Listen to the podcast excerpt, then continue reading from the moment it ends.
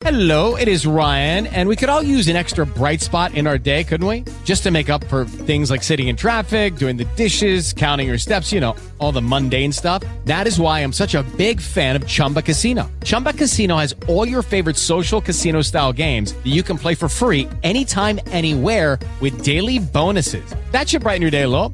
Actually, a lot. So sign up now at chumbacasino.com. That's chumbacasino.com. No purchase necessary. VGW Group. Void were prohibited by law. See terms and conditions. 18 plus. Judy was boring. Hello. Then Judy discovered ChumbaCasino.com. It's my little escape. Now Judy's the life of the party. Oh, baby. Mama's bringing home the bacon. Whoa, take it easy, Judy. The Chumba life is for everybody. So go to ChumbaCasino.com and play over 100 casino-style games. Join today and play for free for your chance to redeem some serious prizes. ChumbaCasino.com. No purchase necessary. Void were prohibited by law. 18 plus terms and conditions apply. See website for details. Love this podcast? Support this show through the ACAST supporter feature. It's up to you how much you give, and there's no regular commitment. Just click the link in the show description to support now.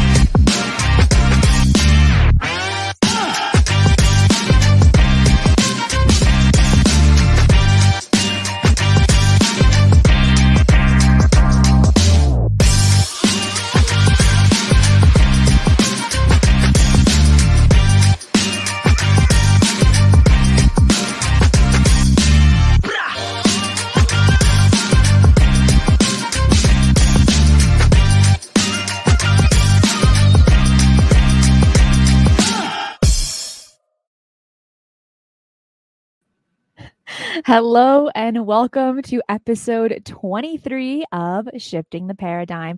I'm Christina Gomez, your hostess for this next hour of adventure and UFO shenanigans, where we look and think outside of the proverbial box, jump down rabbit holes, and where the red pill is actually a red tic tac. Hi to everyone in the live chat today Jamie, Gray Chorl, R&R, Spaghetti Lee. How's everyone doing? Thank you so much for the super chat. It says Christina Gomez. I never found out if you're a selkie. I don't even know what. Is that a mermaid? Oh, dude, mermaids are awesome. I'm not gonna lie. I like mermaids. Today's guest, Micah Hanks, is no stranger to shifting the paradigm as he was last with us in July. With more than a decade in podcasting, travel, writing, and research, and the study of history and science, Micah Hanks has more than just a passion for knowledge. He is a longtime advocate for scientific research into UAPs. He's an affiliate member of the Scientific Coalition for UAP Studies and has other interests, including space studies, zoological mysteries, and unusual phenomena in nature. A hopeful skeptic, he advocates a critically minded approach to the study of these subjects. With all that being said, let's bring in our friend, Micah Hanks. Hey, Micah. How are you, Christina?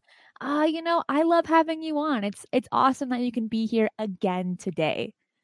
Yes, indeed. Uh, especially since I am a globetrotter at the moment, and I don't mean basketball. I've been all over the place, South America this uh, latest stretch, and it's been beautiful. Uh, in fact, specifically, I've got to tell you about Chapada dos Veadeiros, where I was, this beautiful national park. I loved everything except for the tremendous wildfires that were actually, you know, creeping up on us as we were trying to hike our way down into these ravines and find these waterfalls and things. But you would be interested to know, Christina, that there are um, UFO sightings galore there around Chapada and in Alto Paraíso, where we were staying, the little town.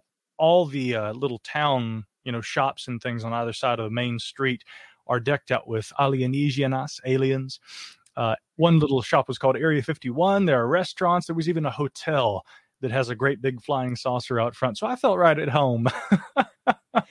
Did you visit all those places?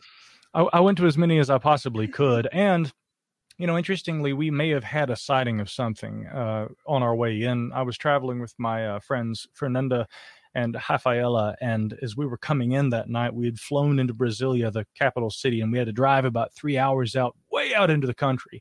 I mean, you know, you're in the country no matter what country you're in. When as you're driving along in your rented car, you're seeing people pass you on the road on horseback okay? And that's exactly what happened. But um indeed we saw off in the distance on this beautiful clear night we could see jupiter over here uh, we could see i believe venus behind us as well uh, and of course just an abundance of stars. But then there's a little blue moving light and a blue light of course always will catch your eye if you're an avid nighttime sky watcher because you don't see that typically on aircraft. And about the time i spotted this rafaela in the front seat had seen this before i did but i i'm watching this little light just blank out and disappear now it could have been a satellite I've seen a lot of those over the years. I don't know. It it looked peculiar, so I'll suspend my judgment, but it was interesting. Oh, I can't imagine. I mean, Brazil is such a beautiful country. My mom used to tell me stories about how when she used to visit, just and the food. Don't even get me started. right.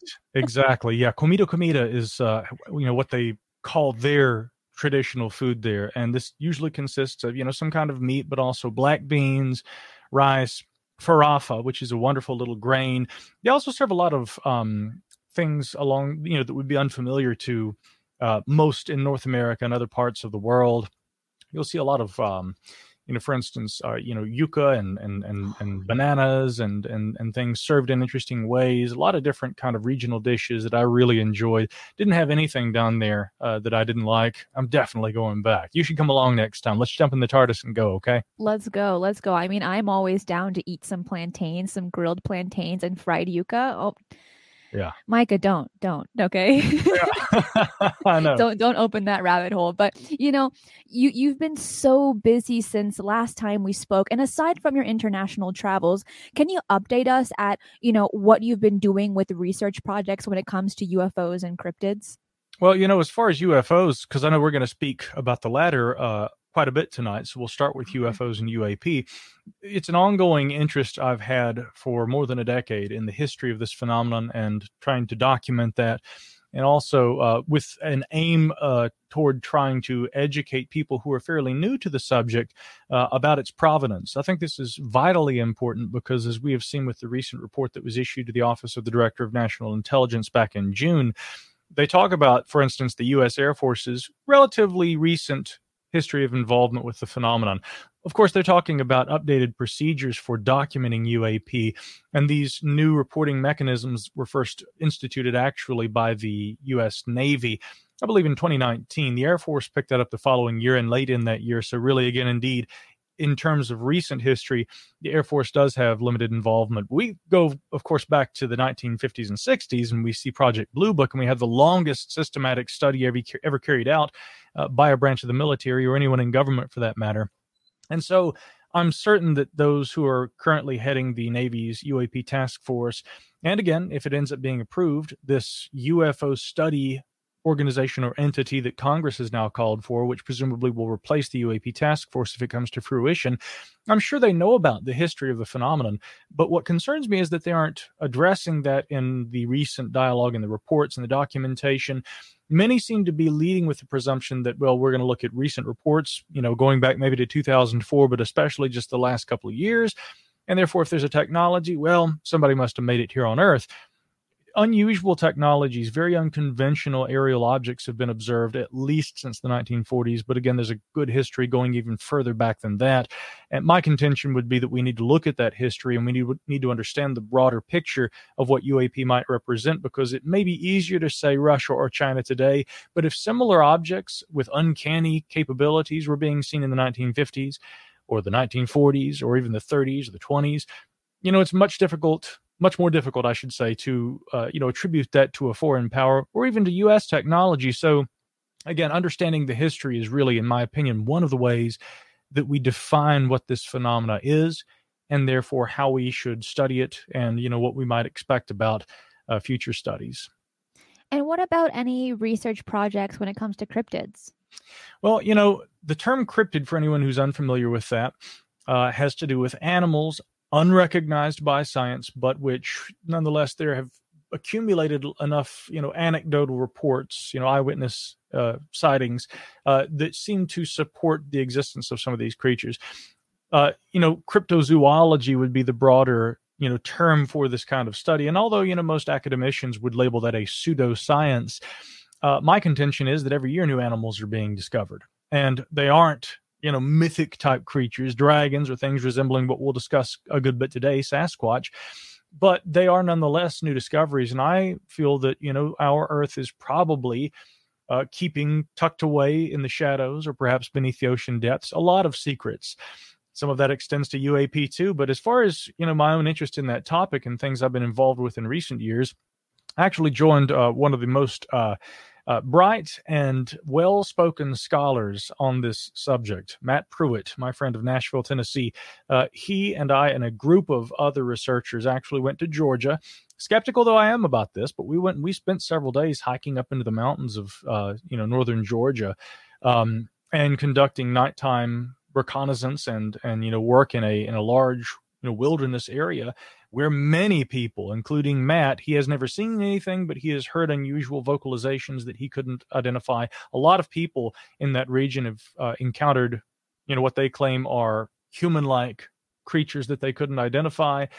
Uh, and you know that's long been an interest of Matt Pruitt, certainly of mine as well. Skeptical though I am about the possibility that there are creatures running around down here in the North Georgia mountains that resemble Sasquatch, um, I am in, I'm very interested in a lot of these reports. And I think the worst thing that you can do if you're truly of a scientific inclination is to dismiss them out of hand without doing your own investigation and actually trying to gather data from those who say that they've had those experiences. So we did. We went down there. We spent uh, several days uh, in an area that Matt spent years working. We didn't hear or see anything, but it was um, definitely an interesting experience. Didn't encounter a very large rattlesnake. Not gonna lie. I mean, snakes are kind of scary, especially in the wild. I'd be more concerned about rattlesnakes like that than uh, I would the uh, purported relict hominoids uh, that we were in search of. And we can talk about that term a little later. But I'll also say this you know, the great thing about rattlesnakes, I know this sounds crazy, but unlike other poisonous snakes, they let you know when they're nearby and they're they're intentionally trying to keep you away and let you know that they're there so that they don't get stepped on and so that you don't get bitten. So you know and this guy fortunately i saw matt walking right next to me and all of a sudden he does this unique dance move you know kind of spins and turns with one leg in the air. And uh, yeah he was we were all fortunately wearing you know protection on our legs and everything That's but yeah, he he nearly stepped on this guy. So yeah no joke I mean, definitely when it comes to hiking, wearing snake boots or kind of any that kind of protection is incredibly important because you, you don't you don't know what you're going to be stepping on.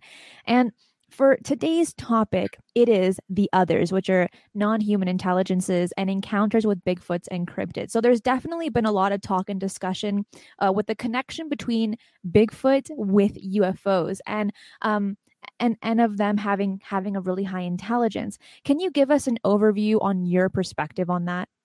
Yeah, I certainly can. Again, the first interesting paradox to me is that there is so much interest in UFOs right now, and it's easy to see why. Really, this is in large part on account of the fact that the United States military and other, you know, uh, governments around the world and other militaries now, uh, they are very seriously looking at what they have only identified as far as being objects uh, that can't be identified.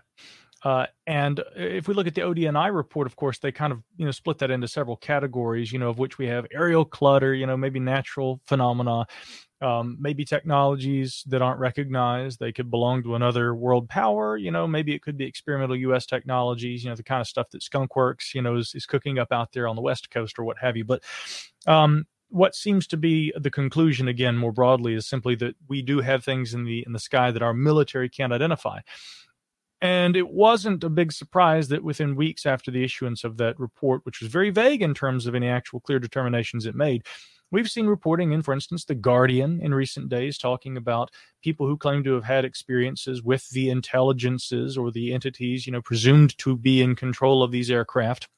Our own uh, the debrief actually recently featured an article by New York Times former New York Times reporter and an award-winning reporter, of course, Ralph Blumenthal, who co-authored the 2017 article about uh, the Pentagon's UFO program, ATIP. Uh, but now Ralph, of course, writing for the debrief, looking at well, you know, people also say that they've met those who claim to control these craft. Um, it's interesting to me that many look at that and they seem to be very warm toward the idea of extraterrestrial visitation. And yet, the idea that there could be intelligent species, perhaps even human like species, right here on Earth that remain undiscovered by science, people just shun that. They exclude that possibility. They call it myth, folklore, or simply insanity, if not absurdity. Uh, yes, we're talking about Sasquatch here. This is an idea that much of modern science has no time for. While we see scientists now saying, well, maybe we're being visited by extraterrestrials. To, to which I say, let's hold our horses. You know, I'm very interested in the possibility that Earth could be visited by ET and that maybe that could be a solution to the UFO issue. Uh, but we don't have any direct evidence that correlates those two phenomena yet. We may in the in the years ahead. On the other hand, if we look at the paleoanthropological record and we look at early human ancestors, you know, archaic human types like Neanderthals, Denisovans, Homo floresiensis in Indonesia, if we go even further back and we look at some of the presumably extinct varieties of, of you know the greater primate family that existed during the last geological epoch, the Pleistocene, Gigantopithecus blacki specifically, we have large megafaunal apes, which, according to some estimates, may have actually been bipedal like we are. Um, and again, these seem to be a very good match in the ancient past for what some people claim that they still see today, particularly in the Pacific Northwestern United States. But there are, uh, you know, counterparts in other parts of the world that include, for instance, you know, the Himalayas uh, in Nepal and other, you know, mm-hmm. countries in that area. And then there are other uh, varieties also in parts of Eurasia, uh, extending as far west maybe as Pakistan, and you know extending on down into uh, the uh, eastern world as well. These would be known by different names, but in in sum total, they all are essentially described as being the same thing: hairy, man-like, primitive creatures. And there's an abundance of literature and myth and folklore, and even in modern accounts by some scientists uh, that seem to corroborate with this idea that there may have been recent survival of hominins or early kinds of hominoids, and hence the idea of the relict hominoid. This is basically a fancy way of describing creatures like Sasquatch in the sense a relict is an animal believed to have been from the past and would be presumed to be extinct, but which may have actually persisted until fairly recently. Hominoids essentially having a human like shape but not being human. Uh, there's a surprising amount of data in support of their existence. And so it baffles me, Christina, that we turn our nose up at that prospect when in fact that doesn't fall outside of things known to exist in the fossil record, uh, whereas we don't have direct evidence of extraterrestrial visitation yet, although I strongly suspect at times they may have been here and UFOs may represent that. But again, scientists are all too willing to jump in now and look at that because the military says it's important. I think we need to open our minds a bit. And it's not necessarily a, a, bad thing that they've gotten an interest in it now. But there were definitely a lot of things that you touched on that I want to dive in a little bit deeper. But before we do that, I want to thank um, Azofa for the super chat. Thank you so much. And he actually hit a point that literally my next question. So it says here a Russian former MOD member claimed a hairy representative of the other world once appeared before guards at uh, Zargat aerosol, drank water, and then vanished. So, my question to that is you know, with Bigfoot having a really long history with tribes and people from around the world, but they never found any bodies or bones or fossils, right, from all of the excavations. Um, many have speculated of them being able to jump between realms or dimensions or even have speculated teleportation. What are your thoughts on this? And do you have any theories? Certainly. And I also have to give a shout out to Jazz Shaw, my good pal, who's there in the chat. Uh, lots of familiar names and faces there, and glad to see everybody. Please support Christina and her work, by the way. And if you can, do so monetarily. I do. You should also. But anyway, all public service announcements aside, uh, I do have theories about the apparent paranormal abilities that are ascribed to these uh, animals at times. Um, at first, I, I do want to back up very briefly and just note that in my response to your last question, I think most would probably be expecting I would be talking about are these creatures from UFOs? Are they representatives of, you know, you know, said UFOs. Note I didn't respond to the question in that way. And the reason why is because, again, the comparison I see between UFOs and these creatures is one of why are we seriously studying one which seems more out there conceptually? The other, to me, depending on how we frame the debate, it's not a far out there concept, and yet it is ridiculed customarily. We've seen a glass ceiling break with UFOs. So the most important relationship between those two subjects to me is seeing a similar glass ceiling breaking about this topic as well. But as far as their abilities, again, this is something that we often see described. People claim that Sasquatch and similar animals they believe that they've observed, uh, you know, have these kinds of, you know, liminal abilities. They can disappear at will or become invisible or something along those lines. Again, I have to cite the work of my colleague Matt Pruitt, who has spent many, many years studying large uh, predators, the likes of lions, you know, and tigers and things like this, and in cultures where those animals actually exist. You see very similar belief systems about them being liminal creatures, you know, which are able to kind of traverse realities, which maybe can move silently or that they possess other kind of unique uh, characteristics.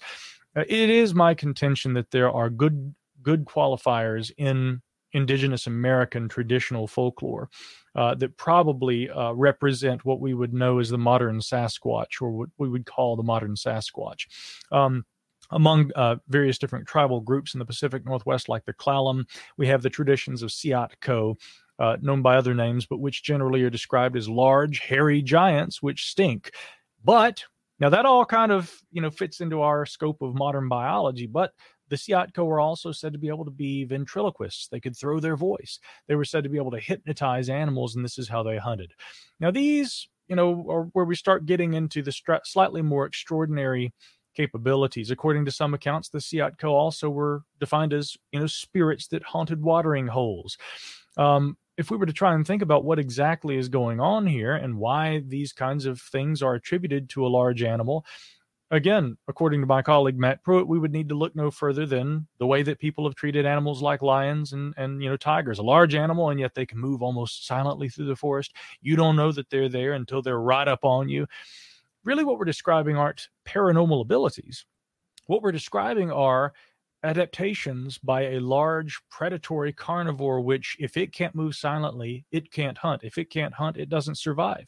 And so, again, another interpretation is that some of the behaviors of animals, even large mammals, uh, at times can seem supernatural, and many cultures have attributed those kinds of supernatural characteristics to known large animals, predatory carnivores, but they aren't really supernatural. We can have a lion or a tiger in a zoo, and we know a lot about the biology of these animals and their behaviors. But it is interesting to see that that tendency to attribute supernatural abilities to animals is something that we find throughout time and it also falls into the scope of you know how known animals are treated. Doesn't surprise me that something unknown to science might be given similar attributions. With the lucky land slots you can get lucky just about anywhere this is your captain speaking. Uh, we've got clear runway and the weather's fine, but we're just going to circle up here a while and uh, get lucky. No, no, nothing like that. It's just these cash prizes add up quick. So I suggest you sit back, keep your tray table upright, and start getting lucky. Play for free at LuckyLandSlots.com. Are you feeling lucky? No purchase necessary. Void where prohibited by law. 18 plus terms and conditions apply. See website for details. Okay, round two. Name something that's not boring. A laundry? Ooh, a book club. Computer solitaire, huh? Ah, oh, sorry, we were looking for Chumba Casino. That's right. ChumbaCasino.com has over 100 casino style games. Join today and play for free for your chance to redeem some serious prizes. ChumbaCasino.com. No purchase necessary. Full prohibited by law. 18 plus terms and conditions apply. See website for details. So then why do you think that at least publicly there haven't been any remains of Bigfoot that could be studied? That's a very good question. But again, if we look back at the paleoanthropological record, we have found in many instances where early archaic ancestors of humans did appear to engage in intentional burial of their dead. Um, I produce a podcast all about this topic in addition to, to, my main show, the Micah Hanks program. And this supplemental podcast is called Sasquatch Tracks. And although we haven't aired this latest episode yet, uh, the team and I recently sat down and spoke with Gareth Patterson, who is a researcher who in South Africa has studied elephants for many, many decades. Uh, it's interesting because, as with other animals, Gareth has noted that uh, not only do elephants, as large as they are, remain incredibly elusive, and he has studied for decades a variety that was believed to be all but extinct essentially uh, until people started seeing them and reporting that they were seeing them again just a few years ago. But gareth also during his time in the bush has observed on many occasions you know south african what again we could only call hominoids sasquatch like creatures. And he's written a book called beyond the secret elephants that talks about this. But again Gareth also talks about the fact that another of the u- unusual behaviors that elephants engage in, which he has observed many times, is that they tend to bury their dead. And in one mm-hmm. instance, he knows of a human being who was actually buried under a bunch of brush that was believed to have been dead. The human had fallen, I think, off of a vehicle and had been injured. Elephants came along and covered it and so we found this fascinating because, again, there are a variety of different animals which engage in that kind of behavior. We know from archaeological evidence that early human ancestors engaged in the burial of their dead. So, one mechanism for understanding and again, this is only one because there are a lot of problems with the absence of a body when it comes to the idea of Sasquatch. But one mechanism for explaining this might be that they too bury their dead. And again, I would find it hard not to consider that given the descriptions of these creatures and being so human like as they are, even if they are, again, animals, uh, all but in appearance, they very well may engage in some human like behaviors, much as elephants do. And that could account for why we don't have bodies. But it is still a challenge to science to suppose that we don't have a specimen yet. So many people claim that they've seen these creatures, and yet we've never found a body. Um, but again, I'd also point out, and I know this from experience, you know, I see black bears pretty frequently here in the southern Appalachian Mountains where I am. Never have I found a body. Only on one occasion have I ever actually found the body of a uh, deer, uh, which died presumably a natural death. And I found it because I was crawling around back in a thicket one time when I was a kid, you know, like a crazy person.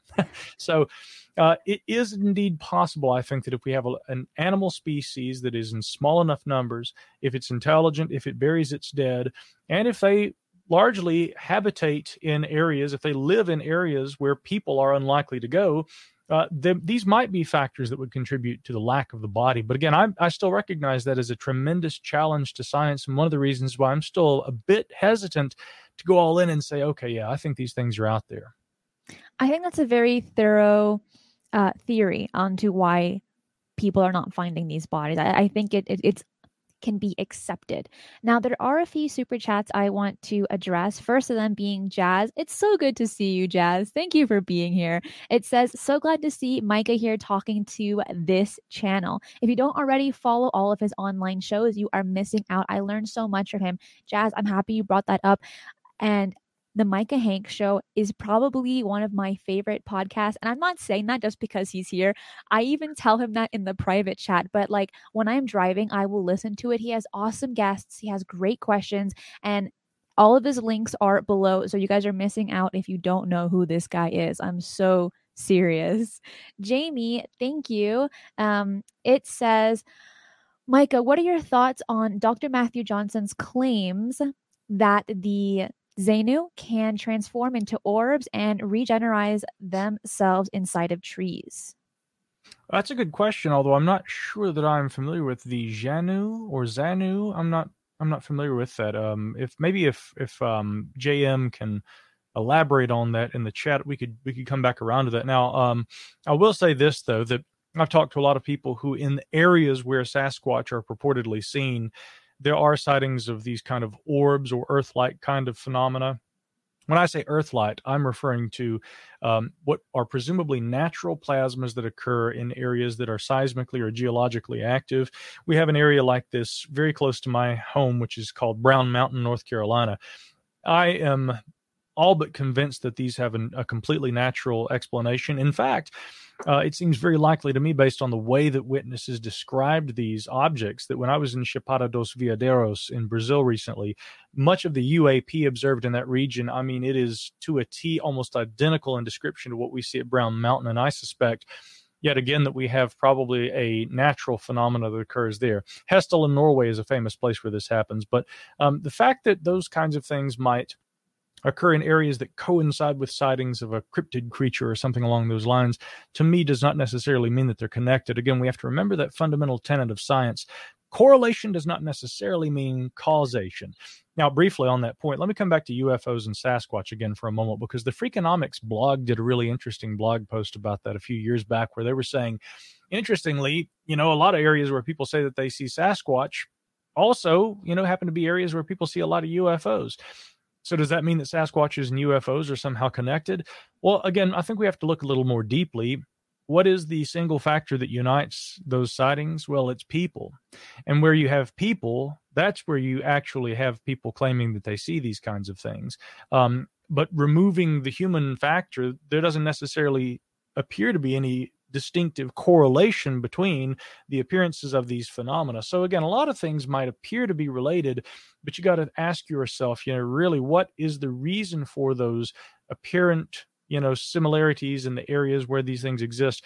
Is there really a correlation or is that really just how we look at it? In my opinion, I don't see correlations between the phenomena to to me it kind of sounds like if if a, a tree's in the forest and it falls and there's no one there to hear it did it really make a sound? That's, that's kind of that's kind of what i'm getting from it. You're right. Yeah because again really we often put ourselves at the center of everything. I mean throughout time humans have long thought you know earth is at the center of the universe and everything circles around us. You know we we tend to really anthropomorphize a lot of the things that we observe. And, We and again, when it comes to UFOs, we should, I'll just add this, we should be very careful in terms of trying to ascribe meaning or intention to observations of UAP behaviors. I would say the same goes towards Sasquatch, but in my opinion, if this is a creature, if it really exists, and if they are out there and if they resemble humans so much in shape, then probably they have followed at least fairly similar evolutionary paths, and therefore they would, in likelihood, be an awful lot like us, being Earthlings. We we shouldn't necessarily presume the same thing about any prospective alien life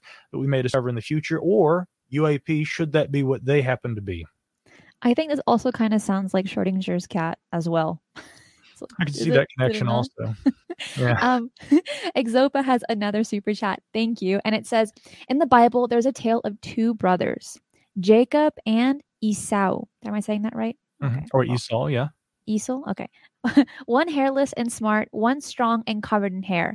God ended up favoring the hairless one. I have not heard that story. Have you? Yes, uh, there are a lot of uh, traditions. Uh, you know, again, this is actually very popular among various different religious groups these days. Um, I believe that uh, in the Mormon faith, in in a lot of historical literature, there are connections made between the biblical Cain and uh, alleged sightings. One Tennessee pastor in the uh, 19th century claimed to have been riding along when he encountered a hair-covered man running along the, in the same direction that he was going, and that as he came upon him, it became clear to him that he had seen that scourge of the earth, the cursed one, Cain. Well, modern proponents of the existence of Sasquatch have tried to kind of appropriate that tale and say, well, he actually saw a Bigfoot. For all we know, maybe he did, but again, I would say that really, if you look deeply at, for instance, Mormon literature, uh, you, you actually see a lot of uh, similar accounts, and really, what they seem to be is, you know, a call back to that tradition. But I mean, I have seen a lot of people try to make those sorts of connections. You see similar things with the Nephilim. You know, to me, those connections are interesting, but I think that many of them may be superficial connections. Again, I my treatment of the Sasquatch subject is strictly in terms of paleoanthropology and biology. Interesting though some of those biblical connections may be, I don't know that they're necessarily something that help further our understanding of what the creature might actually represent. Apart from the fact that some people who may have had valid historical observations of these creatures may indeed have interpreted it through a sort of religious lens. And why wouldn't they? I mean, if we look back through ancient history, going back to antiquity, there are reports of strange phenomena seen in the skies described as, you know, angels, as heavenly bodies. They very well may have been descriptions in early times of UAP. But again, through the ideologies of the observers at that time, they were interpreted as religious phenomena. And indeed, many UFOs that are seen in modern times are described by people as being, oh my God, I thought it was the end of the world. Oh my gosh, I thought that I was going to die. I thought that Jesus had come back. I mean, no joke. Um, my dear friend, Dr. David Halperin, has gone to great lengths to document the way that there are so many incredible, interesting you know connections between religious beliefs over time and the UFO experience and that's certainly something that could apply to Sasquatch also. I from a lot of stories that I've heard, it, it's it's a kind of like you're entering murky water when you're bringing religious aspects to these kind of phenomenon. There are many people that have encountered Bigfoot or UAPs and it changed their spiritual belief, and also vice versa, where they see something and they drop it altogether, and they're like, "Well, now I'm now I'm atheist," something like that. So I feel like it's very confusing, and I guess it all just depends on personal perspective on it. It does. You know, uh, speaking with Harvard astronomer Avi Loeb, who I believe you've spoken with as well, you know, Avi, uh, he's interesting to me because here's uh, a, a, great scientist and astronomer, obviously very open-minded, and I realize he put he receives a little pushback for how open-minded he is about you know the prospect of alien life, its existence, our detection of it, and also extending that to the study of UAP in more recent uh, weeks and months. But uh, but Avi also is willing to discuss religion um, while maintaining what I believe is indeed a firm grounding in science. Um, and so, no matter how we approach these subjects, I think it's fine to entertain ideas and to address, you know, certain topics and things, and even to be a person of faith, if if that's what you believe. Um, that doesn't necessarily uh, interfere with your studies, although I think it can, depending on how it's approached. But I personally find those discussions very interesting. Oh my gosh, absolutely. I find them fascinating. There was one point in my college career when I wanted to drop everything and just learn religion, but it ended up not happening. So tonight on Fade to Black with Jimmy Church, he's having the Bigfoot researcher Todd Standing on as a guest. Have you worked with or looked into his research and videos of encounters with alleged Bigfoot clans? Yes, I have. I've never spoken with Todd Standing. Um, and if I am to be completely honest, as I always try to be, uh, I'm not particularly impressed. Okay, round two. Name something that's not boring. A laundry? Ooh, a book club. Computer solitaire, huh? Ah, oh, sorry, we were looking for Chumba Casino. That's right. ChumbaCasino.com has over 100 casino style games. Join today and play for free for your chance to redeem some serious prizes. ChumbaCasino.com. No purchase necessary. Full prohibited by law. 18 plus terms and conditions apply. See website for details. With uh, Todd's claims, uh, much of the evidence that he provides in support of his claims looks to me like it's fabricated. Now, that's just how it looks to me, and I can't prove that otherwise. But I do know that this is a feeling, a sentiment that's shared by many in the community. Um, I know and I respect Dr. Uh, Jeffrey Meldrum, and he has even gone into the field with standing. Um, and doing so again is, is in no way and was not interpreted by me as being some sort of an endorsement of Todd Standing's claims. Um, now, some have said that, you know, even if Todd has presented some very questionable information in support of his claims that that may have been the result of his effort to try and bring broader awareness to it but that you know todd may have actually had real experiences and that at the end of the day he really believes these creatures exist and that he may have actually encountered them. And i would say that that's a very distinctive possibility often in ufo circles we see this is actually great, Christina, how often we're able to kind of compare and contrast Sasquatch and UFOs like this. So, uh, which uh, to me is very meaningful cultural dialogue. But again, in UFO research, we often see people who seem to have had a legitimate observation or experience. And then as their the interest in their experience begins to wane a little over time, they may begin to present more uh, questionable claims over time. And then before long, unfortunately, those individuals may, you know, fall somewhat into disrepute because people no longer believe their claims. And it sort of casts dispersion on everything that they have said, and people are are no longer inclined to believe anything they say, which is unfortunate because I do think that that's a phenomena that occurs sometimes. Some people have valid experiences, they get some attention for it, and for whatever reason, they want to try and maintain that interest, but it leads to less and less credible claims over time. And that's what can be really difficult. And I think for a lot of us, a big reason to why we tell stories is to get that not to only to entertain and to inform others, but also to kind of receive um, reactions as well. And that kind of feeds us, regardless if it's a true story or not a true story. That's why we share stories, yeah. is for those reactions, but also to educate the public. Uh, Matt Frost, thank you. It says, there are no known fossils of the great apes. Also, the mountain apes were thought to be cryptids. Yeah, that's that. Matt is spot on, and thank you for helping out, Matt. That's he raises a very, very good point right there. Uh, until the confirmation of the discovery of mountain gorillas, uh, you know, in the last century. Well, I'm sorry, in the century before that. Gosh, it's the 21st century. You know, when you're time traveling, tends to get a little wibbly wobbly sometimes. But uh, Matt's correct that uh, in the sense of uh, some modern extant species being once recognized as cryptids, there were legends about mountain gorillas as being man like monsters. But then they were confirmed and they were actually found. Now, uh, in more recent years, there have been fossil recoveries, as I understand it, of chimpanzees. But he's correct also that many of the extant modern, you know, great apes they they don't have corroborative fossil records in support of their existence. So should we necessarily rule out that sasquatch exists based only on its absence in the fossil record? But then again the late dr grover krantz and others would maintain that indeed if sasquatch is gigantopithecus blacki we do have that in the fossil record. So wouldn't that be humorous if indeed that uh, not to make a, a bone joke there but again wouldn't it be funny if if Sasquatch actually is represented in the fossil record or something similar to it, and yet many of the existing great apes today we don't we don't have them. I'll also just say this: look at how seldom Homo sapiens sapiens appears in the fossil record. Now we have fossil human remains, but if you go online and do a search, you'd think that we just have them coming out our ears. They actually are much less frequent discovery than you would probably think. And again, the the we, we won't talk about it now, but again, the requisites for fossil formation are quite rigorous. In my opinion, the majority of, of species that have existed throughout the course of the existence of our planet probably have not been represented in the fossil record. We've only seen a small fraction. And while we're on the topic of that, going back into not really being able to find any fossils of Bigfoot, then people just begin to believe that it's an absolute hoax, that there's no real evidence, nothing tangible, then it, it can't be real. But what do you say to that?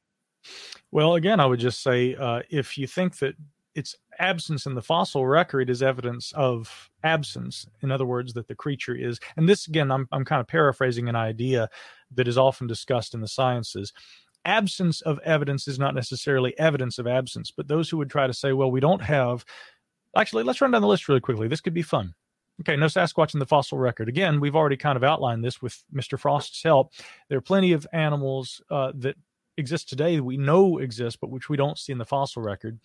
I would say that there are a few contenders, not just Gigantopithecus. Again, many of the descriptions of Sasquatch seem to be a good match for th- or its kindred around the world, like the Eurasian Almasty, uh, the Yeti, as described in the uh, you know very various portions of the Himalayas and whatnot. And there are other varieties too. Um, but again, some of the descriptions also seem to match uh, ancient human archaic ancestors, the likes of Paranthropus, maybe even uh, Homo erectus, and possibly others. In Sumatra, and in the Indonesian world, we have stories of what are known as gugu indigenously, but of course, we in the mm-hmm. West would know this as um, either uh, one of the names, of course, that it is known by is orang pendek, and there are other varieties too. But what we also have in the fossil record in fairly recent discoveries is Homo floresiensis, you know, the Flores man, hobbits, essentially small hominoids uh, or hominids, I guess they would have been. But again, it's interesting that we have legends and traditions about diminutive you know hair covered people who live in the forests in that part of the world and in the fossil record we seem to have something very similar so again to those who say nothing in the fossil record i would say look a little more closely at the fossil record too uh, there's nothing in the historical record. If these an- creatures existed, they wouldn't just spring to life in the 1950s with Bigfoot in California or in the 1920s with Sasquatch in Canada or, you know, maybe in the 1800s with Yeti in uh, the Himalayas and in parts of Tibet, Nepal, etc. But I would say if we look at the deeper history, and this is a project I've been involved with in recent years, uh, I've found accounts of hair covered, uh, very large individuals in, for instance, China going all the way back to the Warring States period, right? Uh, maybe back as far as around 200, 250 BC. Um, we find accounts throughout the Middle Ages. Uh, we certainly find in uh, indigenous American traditional folklore the Seatco, like we mentioned earlier. Um, and although some have tried to say that there's no historical evidence in support of the idea of wild men or Sasquatch in America going back prior to maybe the last century, there's an abundance of it going back to the 1900s and maybe earlier. Uh, Chad Arment is a historian who has really taken great pains to mine such accounts from historical documented sources and also newspaper accounts. And his book, the, the Historical Bigfoot, as the name would indicate, is a great treasure trove of you know what may be in some cases. You can't rule out hoaxes in every instance. Tall tales, newspaper hoaxes, things like that. But uh, again, if if one of those accounts represented a real entity, the likes of which we would associate with the modern belief in Sasquatch, it would seem to help establish a historical provenance and one that is a reality. And then lastly, biology. Well, if these things existed, we'd have a body by now. You know, a hunter would have shot one. Well, maybe not so so likely because I've got a lot of friends who continue to say my old gripe exists. A hunter would have shot one of these things by now. But to to those who would argue that, I would say anyone who is a sportsman and who has been in the field and who knows anything about you know hunting. I don't want to get into a political debate about it right now, but you know in terms of the scope of this conversation, they also recognize their quarry. They never take aim and fire at anything that they don't recognize. If I saw an animal in the forest that looked very closely similar to a human being, the last thing I would do is pull the trigger because I'd be afraid I might be shooting a human being. And this is exactly what many hunters who have purportedly been in that situation have said. Now, again, I still maintain that the absence of a body is a problem. That is a challenge to science, and it's a huge problem in terms of establishing the credibility of the existence of these creatures. But I think that arguments can be made, as we have done in three different areas, that help us to understand really that, you know, this isn't so clear cut as many skeptics have tried to make it out to be. I guess when it comes to all things mysterious, it's never as clear cut as we want it to be either. John Music has a super chat. Thank you so much. And thank you to everyone that's giving super chat donations today. I mean, in every day, they really help keep my channel going and growing. So I'm always incredibly appreciative. So John says, Micah, a lot of what Dave Paulides researched into missing people in Bigfoot is similar to what Bigelow's crew experienced on Skinwalker Ranch tall, large beings stepping out of portals, creatures in trees, stealth, etc. Your thoughts?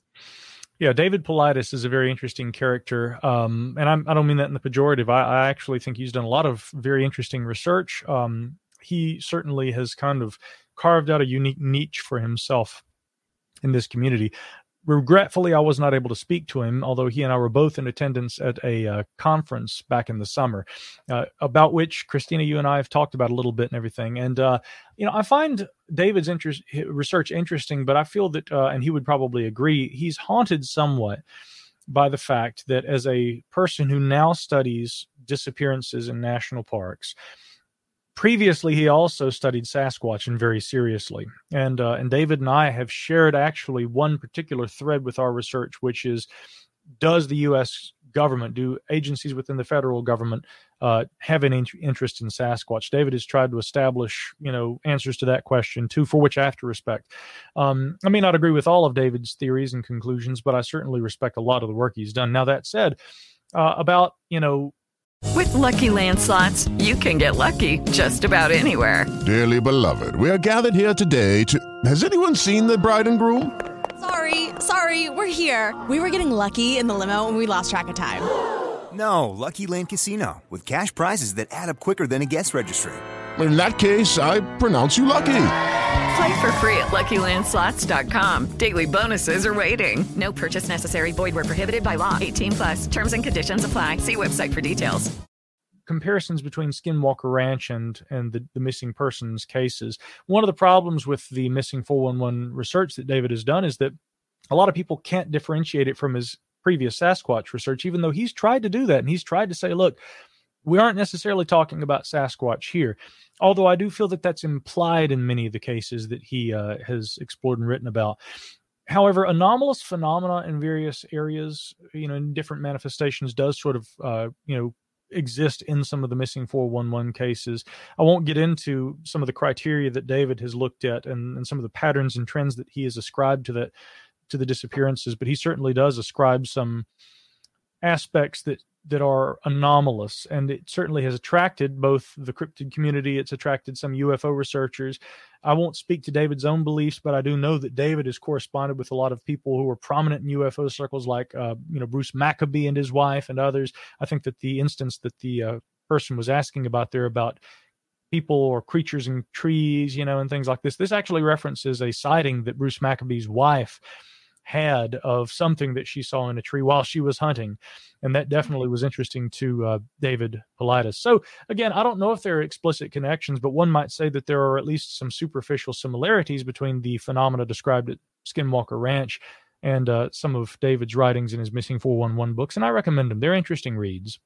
They are, and and the great thing about his books in particular, and along with with his documentaries, is that he doesn't tell you flat out what he thinks it is. Instead, he he collects all the data and allows the audience to come up with their own conclusions. He will. Ne- I have never heard him say, "I believe it's Bigfoot. I believe it's aliens." You're, Um, yeah, you're no, you're spot on, Christina, and thank you for pointing that out again. David, uh, I think a lot of David's critics read into what he has written and have tried to ascribe you know to his thoughts on these issues things that he has never said. The one thing he has maintained for years is that i'm trying to collect the data and present it without necessarily drawing conclusions which i realize frustrates a lot of people but i really like that. Um, that aspect of what he does is great because again as a ufo researcher i got to tell you I do the same thing. I, I, try to look at the data and analyze the information without drawing conclusions. Look, we don't deny that there's a phenomena when we talk about UAP, but we are far from being able to say conclusively what it is. So, you know, David, I think, is much to his credit, tried to do the same thing. And so, whatever his critics think about his research, you know, what he's actually said is in a lot of ways, I think, what a good researcher tries to do, what a good scientist would try to do when looking at anything that is apparently real, but which we are far from being able to understand. And when it, a lot of us, of course, we definitely want the answers, especially in today's age when we all have a tiny little amazing computer in our pocket that can give us all the answers that we need. But when it comes to these kinds of mysteries, no one has all the answers. And I think for those that are researching the topic and just placing data without their opinions or bias, I think are, should be some of the most valued people in the in the field. I agree. Well said. So there are while we're on this topic, you know, there are countless TV shows and organizations that are looking into the Bigfoot legend. I mean, there are a ton. And I always ask myself if they're if they're doing things right. Just because as as someone looking out, we can always see their flaws, right? But from your understanding, what have you found that in your opinion is tangible groundbreaking evidence? Well, you know, that's the difficulty. And again, why I've referred to it throughout the course of this conversation as being a challenge. Uh, there is very little physical evidence that's, that's unequivocally associated with Sasquatch. Um, but there is some compelling evidence nonetheless, which I think is worthy of consideration. Um, arguably, the best known is, of course, the footage that was collected in the late 1960s at Bluff Creek, California, by cowboys Roger Patterson and Bob Gimlin. Roger Patterson died, I believe, in 1972, so he didn't live very long after that footage was made. Um, many skeptics are confident in already concluding that it's been thoroughly debunked. I'm not so sure to say uh, that I would say that. At one time, I I did kind of say there's even a blog on my website talking about let's talk about Sasquatch, but leave Patty at the door because my conclusion was essentially this: the film looks really good, but there are some problems with it, quite a few problems with it, in fact, and therefore I don't know that we'll ever resolve whether it's authentic or not, and therefore it's going to be difficult for us to use this as the cornerstone for our argument that Sasquatch exists. Now, more recently, um, having reviewed the works of, for instance, the late Dr. John Bindernagel, um, also the uh, work of Bill Munn, uh, looking uh, at the, of course, the writings of Dr. Jeffrey Meldrum, and a number of others who have, you know, painstakingly examined that film. And this is significant, not just the film, but also the spoor the, the castings of the spoor, the tracks that were left on the sandbar where Patty, as she has been known, uh, was traversing. It's important to talk about that very briefly because, again, the film alone looks really good, but the footprints may help us flesh out this story, and that's often left out of the debate. Uh, shortly after the film was made, uh, you know, Bob Gimlin went back to the film site and saw that it was raining cats and dogs and thought these footprints are going to be destroyed. So he starts taking pieces of bark from a nearby, uh, you know, fallen trees that he kind of collected and formed a natural dam there in Bluff Creek, and he he starts covering the footprints with bark to protect them. Now, within a few weeks of the footage being made, maybe just a few days, um, we actually had an independent researcher uh, attend, you know, uh, appear there on site and all, Bob Titmus was his name. He was actually a taxidermist by trade, but Bob Titmus goes and he also makes castings of the footprints. But right after the film had been made, there'd been one or two castings made by Roger Patterson, the filmmaker, as well. Then, independently from those two, another gentleman who was with the U.S. Forest Service uh, named Lyle Laverty went out there and he photographed the track um, you know the, the actual track line there on on Bluff Creek. Uh, the following spring, when uh, John Green uh, reached the site, and I believe uh, probably that same fall that Peter Byrne was on site investigating, but they all saw the track line, and indeed John had said that you know the footprints were deep enough in the sand that the rough uh, area where the actual you know track line had existed could still be seen that following uh, spring, even though the the tracks had eroded significantly. But there were a lot of people who independently returned to the site. They were able to establish the film site. They took photographs there, and they also saw those footprints and castings were made. When we analyze those track castings, according to Dr. Jeffrey Meldrum, one of them appears to uh, convey what he calls a mid tarsal break. Now, if you think about it in terms of the human foot, the human foot in rare instances actually can build, bend slightly in the center, but that's not a common feature of the human foot. It is something that we see representative in footprints left at sites like Laetoli and others that ancient human ancestors seem to possess. And of course, modern extant great apes often possess this too. It is the contention of uh, Jeffrey Meldrum that both the Patterson subject and other instances of foot, tra- uh, foot castings in the United States and some from parts of Eurasia appear to display this mid tarsal break, uh, representative of a slightly more complex and dynamic foot than the average human foot. And in Meldrum's contention, that that ability for the for the foot to have that mid tarsal break is indicative of a non-human that left those tracks at uh, Bluff Creek. Now, briefly, I'll just also address some of the skeptical, you know, arguments against that film. We know who wore the suit. His name was um, Bob Heironimus. He was a retired Pepsi Cola bottler from Yakima, Washington.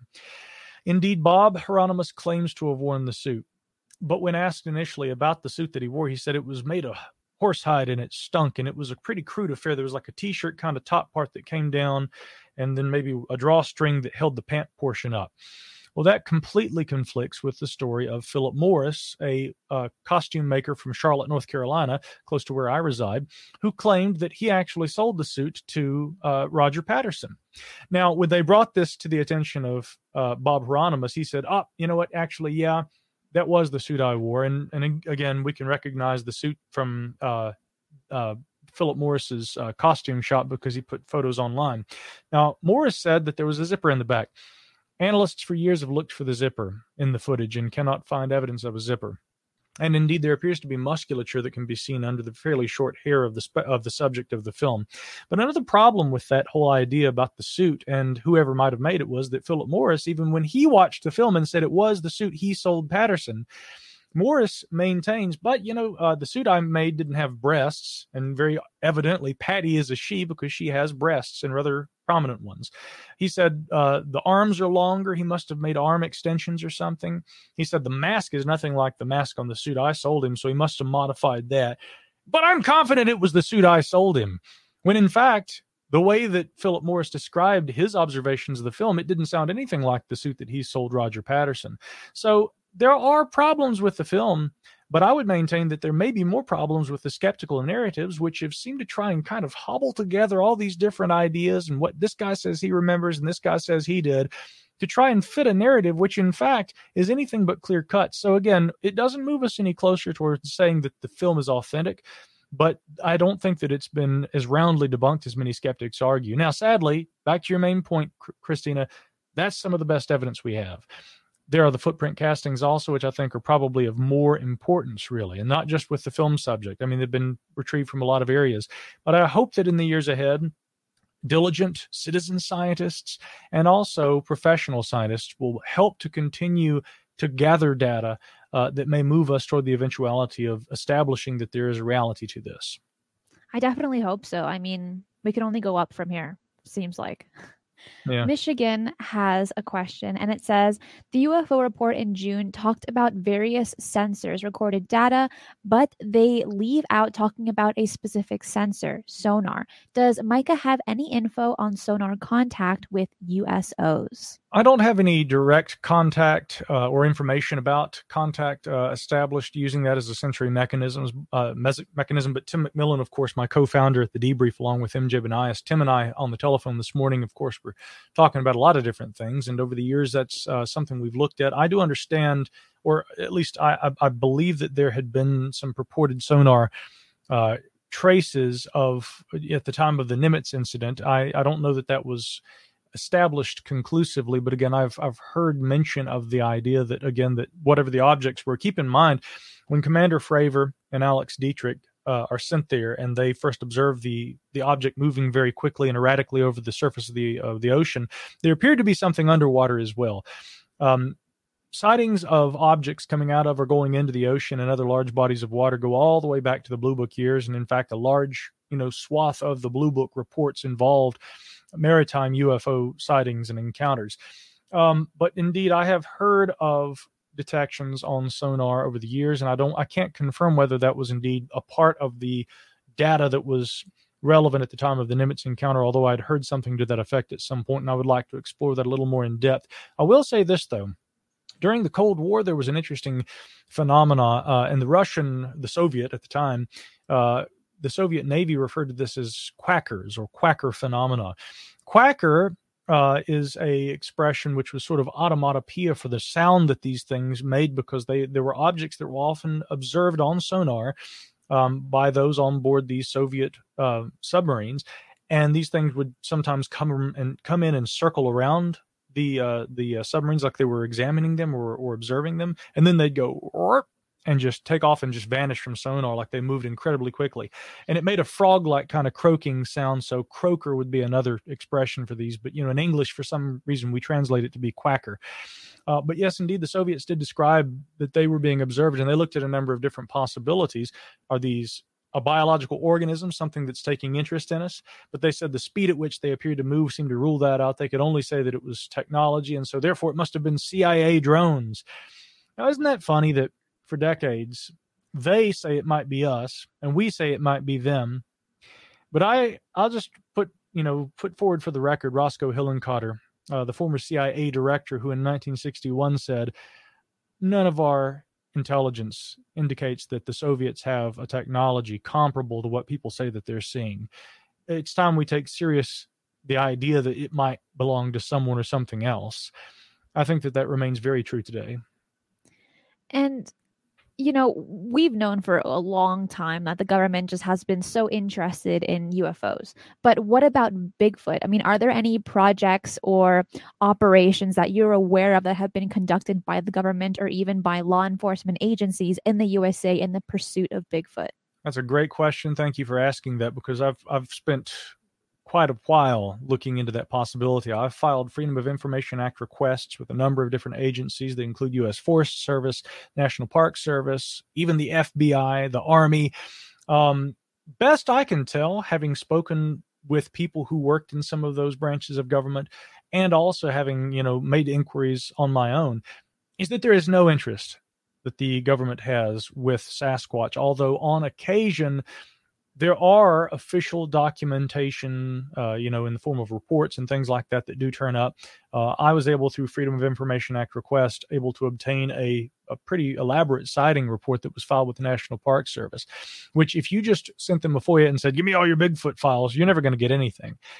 FOIA doesn't work like that. You have to be very specific. But I was very specific in one case, and I've tried in others and failed. But Indeed, uh, there are government documents that are kept about Sasquatch, but they don't indicate, in my research, any kind of a broader, serious network of, of investigations that the government has undertaken about that subject. Although I think that there's probably more interest among people who've worked in government than most are probably aware. I've found evidence of, you know, guards at Air Force bases, uh, you know, government employed um, geologists, um, national park uh, service, uh, you know, for instance, um, seasonal uh, seasonal rangers and things like that. For instance, at you know Yellowstone, Yellowstone, one of the largest and oldest national parks, uh, I've found so much data about sightings by government employees at Yellowstone that I actually reached out to their public affairs and asked them. Uh, what is your official position on Sasquatch, whether or not it exists? Uh, what would the park's response be to the discovery of a creature like this? And they simply said, we don't think that thing exists. Therefore, we have nothing to say about it and we have no official position. So I've definitely gone down that rabbit hole and I'm still doing that. In fact, there's a project I'm involved with right now uh, that's looking into that aspect of it, but I'll continue to search. Those are my findings uh, to date. Well, why why do you believe that science should care about the study of Bigfoot? I mean, we we are pushing f- for a serious push for UFO transparency and research because they're being evaluated as a possible national security threat. But what about Sasquatch? Why should scientists care? Well, again, if we look at UFOs and why people care about that, again, there appears to be a technology not just buzzing around in our skies, but again, FOIA documents that have been uh, obtained by researchers, diligent researchers over the years, the likes of Barry Greenwood and Larry Fawcett, you know, uh, and, and, researchers who have worked to establish the history of this topic, like Jan Aldrich and a number of others. I mean, there's so many people who have worked so tirelessly trying to help us, you know, illustrate the big picture when it comes to UFOs, at least in terms of what knowledge we have about them the, a few things that are clear is that there are not only are there technologies, but these things demonstrate clear intent. That was the title of a book that uh, Fawcett and Greenwood wrote back in 1980. Uh, they demonstrate what appears to be a clear intent to enter controlled airspace. They go into areas where, for instance, nuclear weapons and nuclear waste and things like this are stored. They will go in, they will conduct their aerial operations, whatever it is they're doing, and they will leave. And they don't pay attention to the fact that we have guards being scrambled on the ground, helicopters sent up there to intercept them. You know, these craft don't just fly around in our sky, they enter controlled airspace, which is a direct problem for national security. And that's not just in the United States. I suspect it happens all over the world. We certainly have Canadian officials who describe similar things. Uh, Daniel Otis is a colleague of mine in Canada who's been documenting this for Vice Canada. And again, really his focus has been another area that's a threat. UAP in relation not just to the military and military locations, but also UAP as a possible threat, directly or indirectly, to aviation. So even commercial aviation, it's a problem there too. As far as Sasquatch, obviously the government doesn't seem to have very much concern about national security concerns that may stem from the existence of a, of a large hairy relic hominoid. But much like the reasons that we are taking interest in UAP like we are right now and the possible indirect threat they may represent, a challenge to national security as well as a threat to aviators and what have you. I would argue that if there is a large, you know, ape like creature that exists, however crazy that possibility may seem, there's a tremendous amount of anecdotal evidence and I think a deeper historical provenance for the idea than many people realize.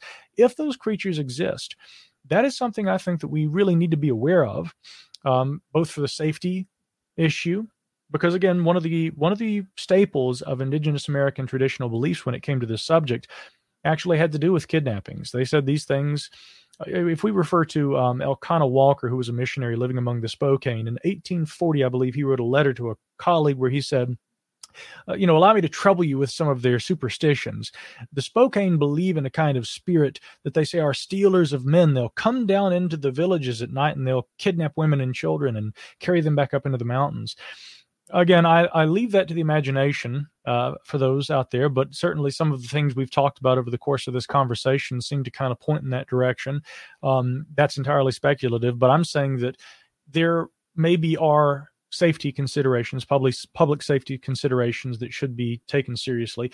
Then, on the more uh, positive side of things, I think that biologists, uh, anthropologists, uh, historians, you know, if if a creature like this were proven to exist, they would immediately have to see the benefit from studying them. Again, the study of a creature so similar to ancient human ancestors, only known to us in the fossil record, if that were to exist today, that would be a tremendous opportunity because it would allow us to see something about ourselves maybe and human evolution that otherwise we would never know from just studying fossils. So I think it's incumbent upon us, if we're to treat this scientifically, to establish, you know, before we conclude presumptuously, no, they couldn't exist. It seems impossible, therefore it is. I think it's important for us to say, well, actually, with all this data, let's reevaluate this and let's determine really whether or not there is a there there. And if there is a there there, let's look at the public safety implications. Let's look at the implications for science, and let's really see how we can both mitigate problems that might arise from this, but also benefit from the study of them.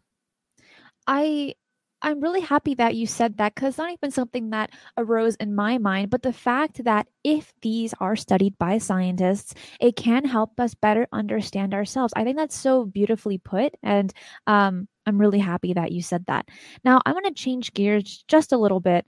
And my next question is you know, non human intelligence is such a broad terminology. And so I want to get back to the links between UFO sightings and Bigfoot like entities. So, in your opinion, how much of this specific aspect of the non human intelligence topic is being taken seriously? I mean, how many in the relic hominoid community are open to the possibility that Bigfoot have extraterrestrial origins? And uh, what do you feel about all of that?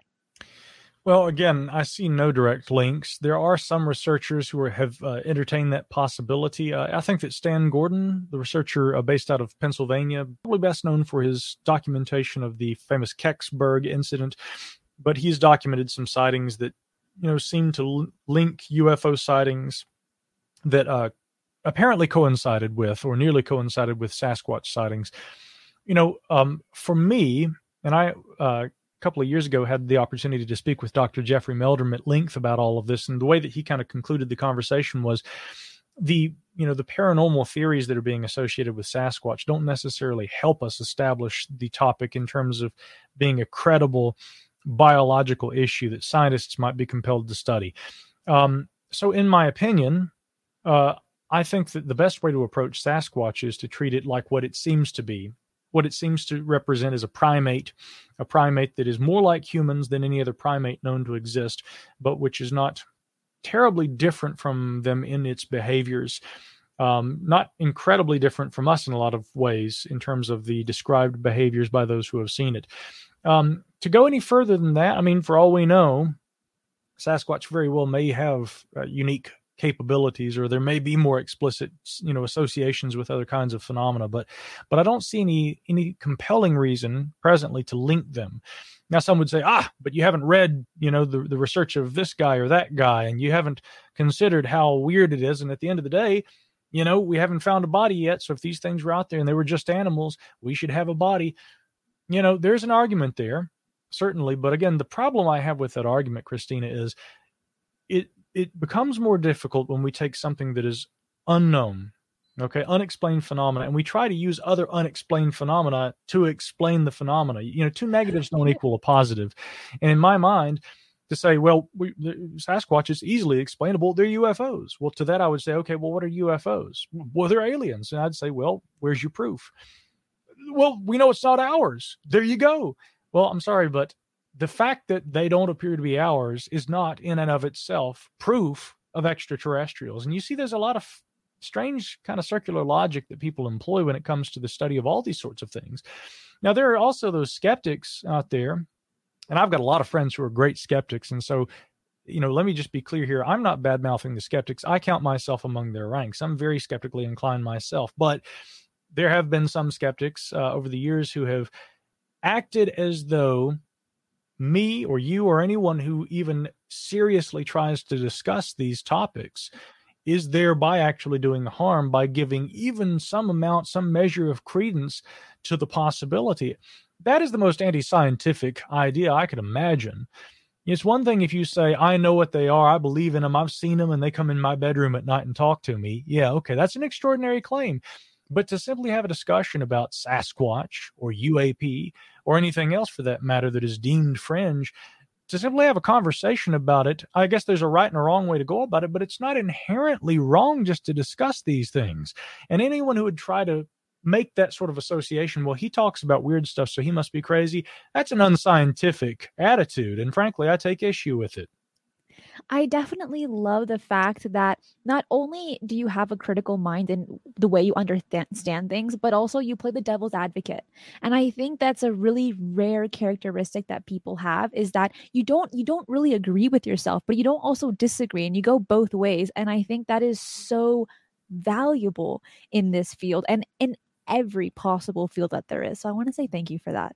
Well, thank you. And thank you for the intelligent questions you always ask. And, you know, again, when we're talking about having these conversations, you know and you know i think this sincerely because i tell you this in private too but again conversations like the ones that you host right here on shifting the paradigm and any other program that you're producing you know you're raising the bar on the discussion by having intelligent guests you know asking great questions you know having you know really thoughtful ideas of your own that you inject into this dialogue and keeping people interested, keeping people talking, keeping people asking the right kind of questions rather than, you know, spinning off into speculative realms of nonsense. So, again, and I don't mean that in any way as an attack against anyone who has beliefs of their own. I mean, if anything, I hope that people who listen to a show like this will recognize me as being their advocate, much as you are in the sense that I'm trying to have these conversations.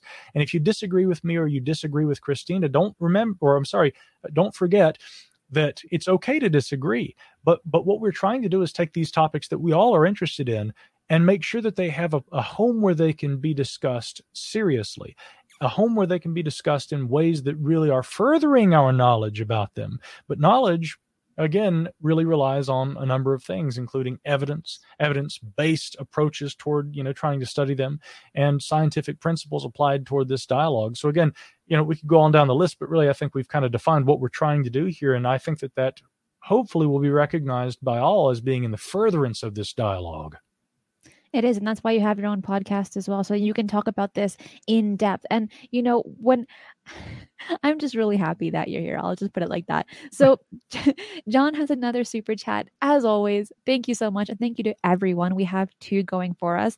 One of them is you know, it would be different if it was just one or two direct non human events. But obviously, with millions of non humans and aliens UFO sightings everywhere by all types of people over eons, non humans have to be here. Thoughts?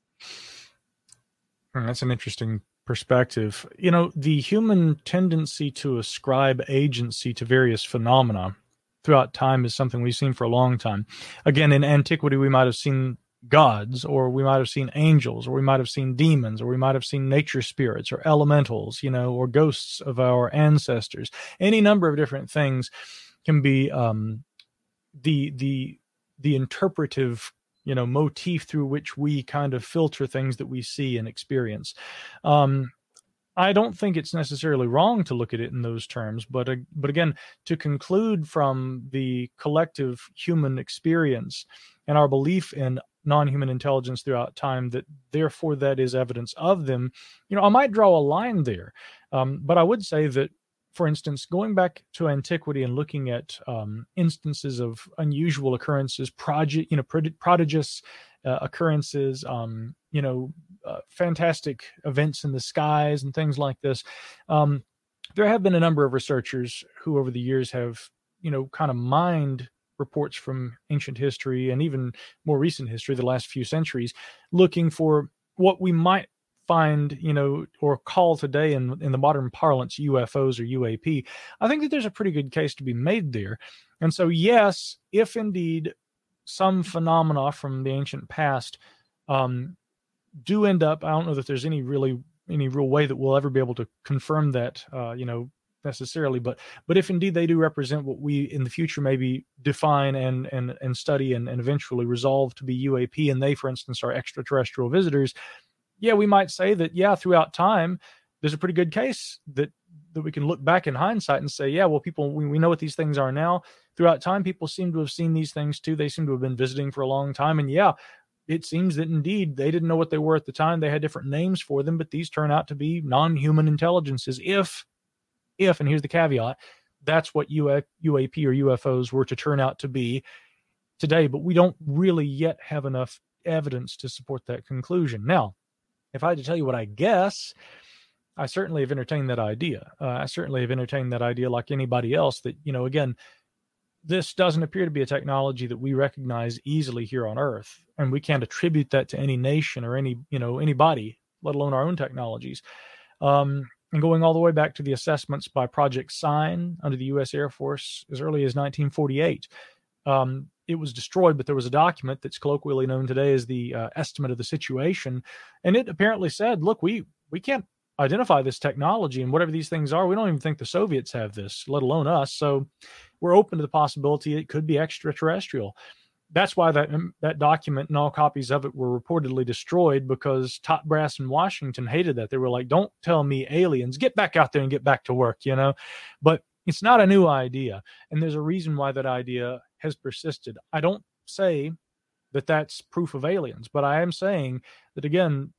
I think that as time goes on and that idea remains relevant in the dialogue of what UAP may represent, that should say something right that should speak to something in terms of how long lasting that that interpretation of the phenomena has been with us I would hope so, but as we know, you know, our opinions and our bias definitely skew our viewpoints on any data that we may see.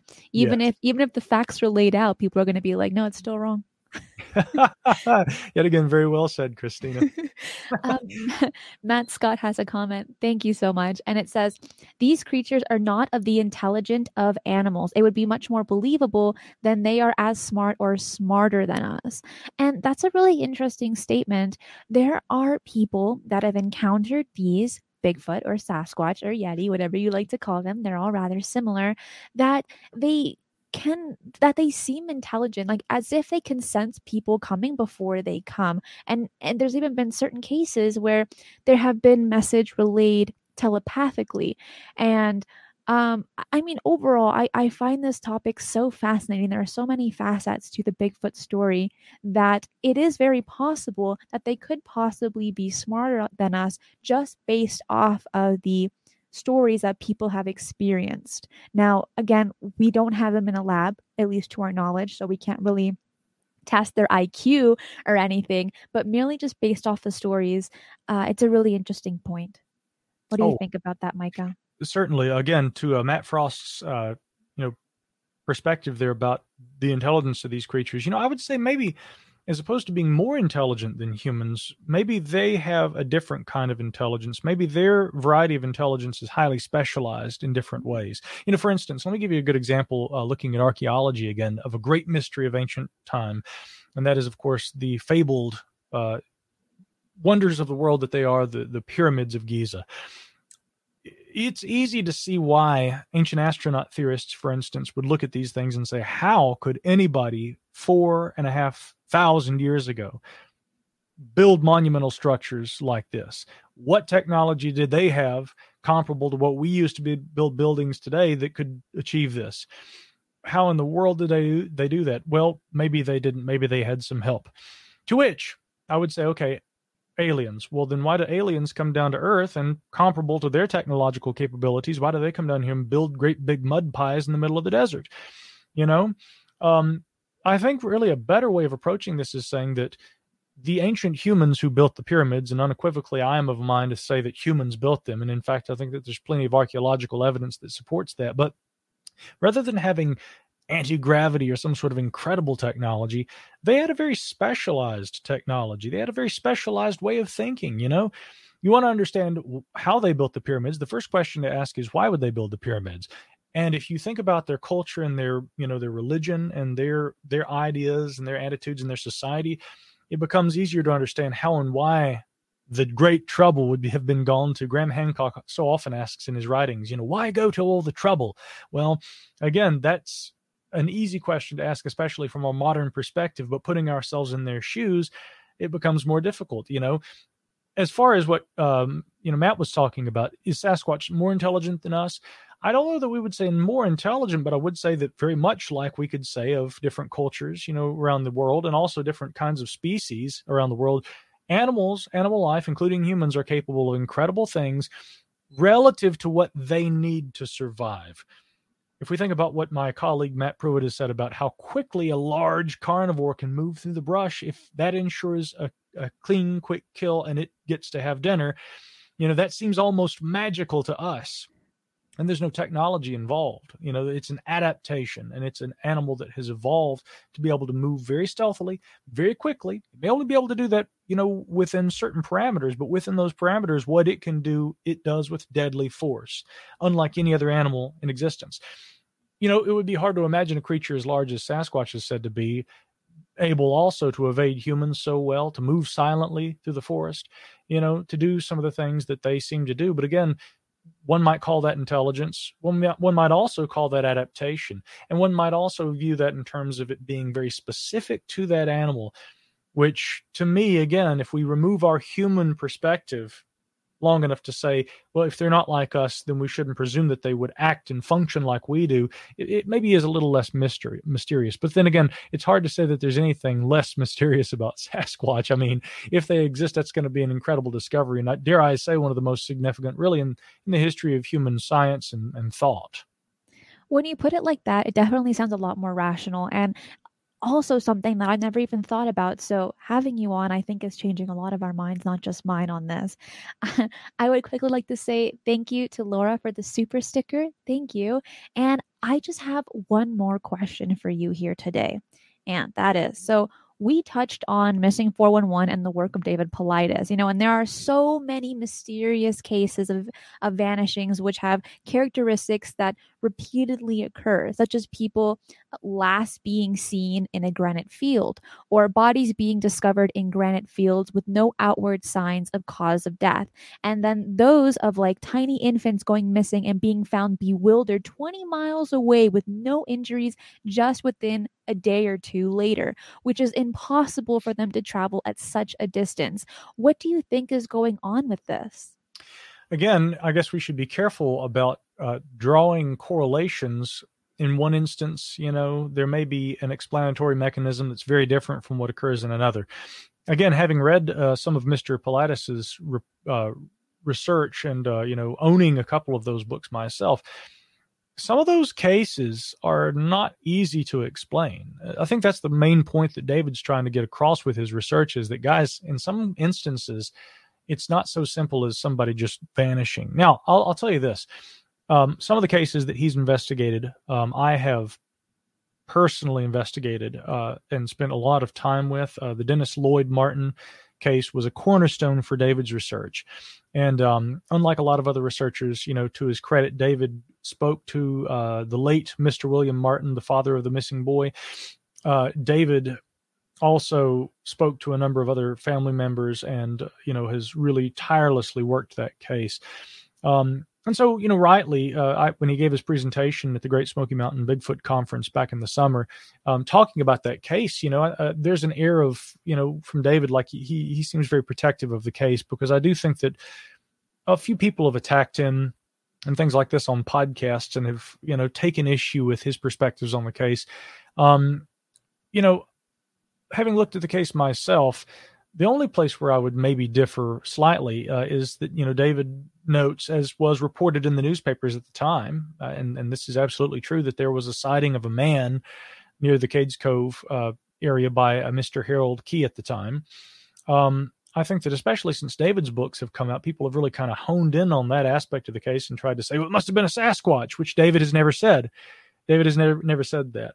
Um, Harold Key was interviewed uh, right before his death by a colleague of mine named Mike Bouchard, who is a police officer um, up in the northeastern United States. And Harold Key said, oh, no, it definitely wasn't a Sasquatch. It was a man, as was reported at the time. Uh, and he, I think, was like, you know, wearing a rough looking kind of white t shirt and stuff. And he ran out of the woods, jumped into a car, and spun gravel as he left.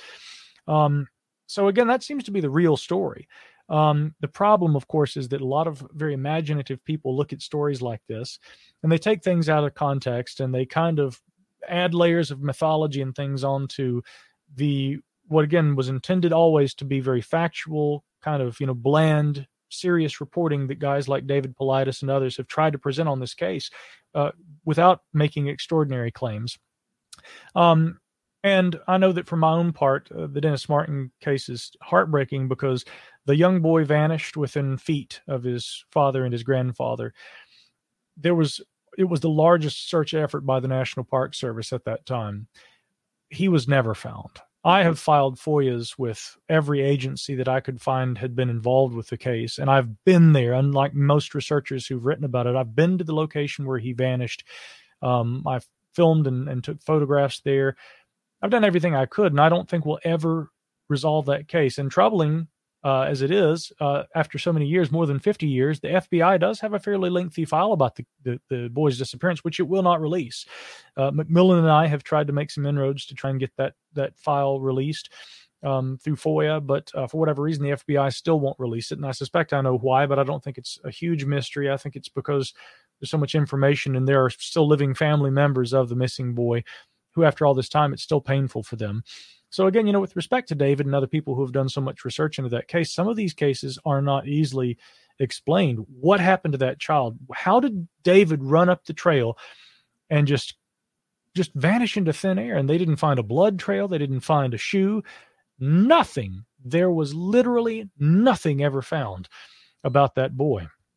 And there are some anecdotal claims of how of many years later remains that may have belonged to a small child being found a, a fair distance away but then the question comes up of how did the boy get down there what happened now again back to your main point a lot of these cases involve infants or small children that seem to travel great distances. And in some cases, unlike poor little Dennis, you know, and it breaks my heart still talking about that case. But some of those children do turn up. But how did they travel that distance? They couldn't have made that that trek on their own. And some of those same problems arise in the Dennis Martin case, where people say, well, if the body turned up in this location, as was described by some illegal ginseng hunters in the late 70s or early 80s, Dennis must have wandered down there. I'm like, look, I've been there. Okay, I've been there. A child five and a half, six years old doesn't wander for miles over rugged terrain through thick brush like that. And not to say that they necessarily couldn't, but it would be a monumental feat for that child. So there are aspects of a lot of these cases that remain unresolved, aren't easily explained. I can't say that there is a distinctive singular phenomena that unites all those cases. In fact, I won't say that.